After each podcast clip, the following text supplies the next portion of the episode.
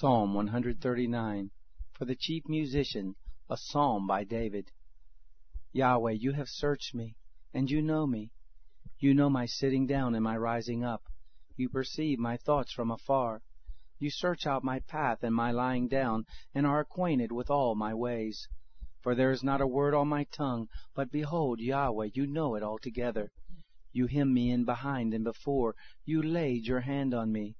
This knowledge is beyond me, it's lofty, I can't attain it. Where could I go from your spirit, or where could I flee from your presence? If I ascend up into heaven, you are there. If I make my bed in Sheol, behold, you are there. If I take the wings of the dawn, and settle in the uttermost parts of the sea, even there your hand will lead me, and your right hand will hold me.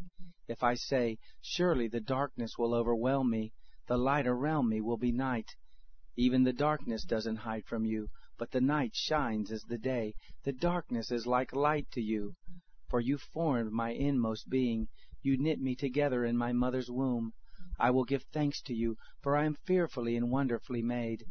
Your works are wonderful. My soul knows that very well. My frame wasn't hidden from you when I was made in secret, woven together in the depths of the earth.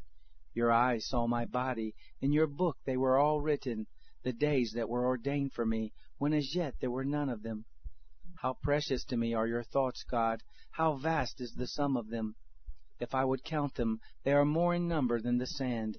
When I wake up, I am still with you. If only you, God, would kill the wicked. Get away from me, you bloodthirsty men, for they speak against you wickedly. Your enemies take your name in vain. Yahweh, don't I hate those who hate you? Am I not grieved with those who rise up against you? I hate them with perfect hatred. They have become my enemies. Search me, God, and know my heart. Try me and know my thoughts. See if there is any wicked way in me, and lead me in the everlasting way.